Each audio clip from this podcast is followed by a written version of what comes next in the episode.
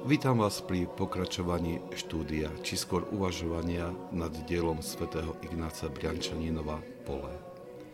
Tento manuál na osvojenie umenia duchovného života je podaný jednoduchou a priateľnou formou, pričom nestráca nič z radikálnosti učenia svätých Otcov.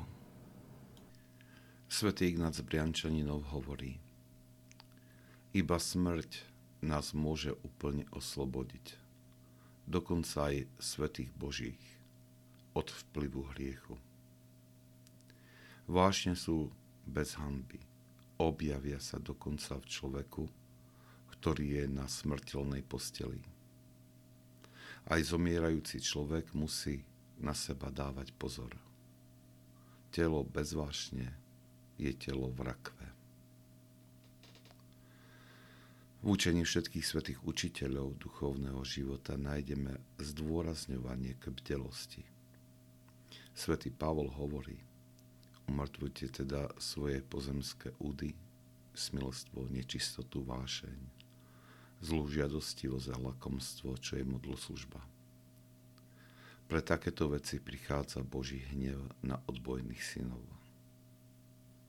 Umrtvovanie tela je neprestajná aktivita, ktorá nedáva priestor na zblknutie vášne.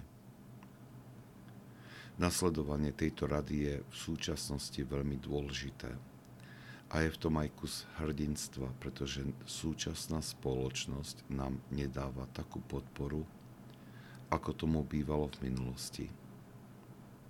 Jedna z mojich spomienok na detstvo je spojená s nedeľou.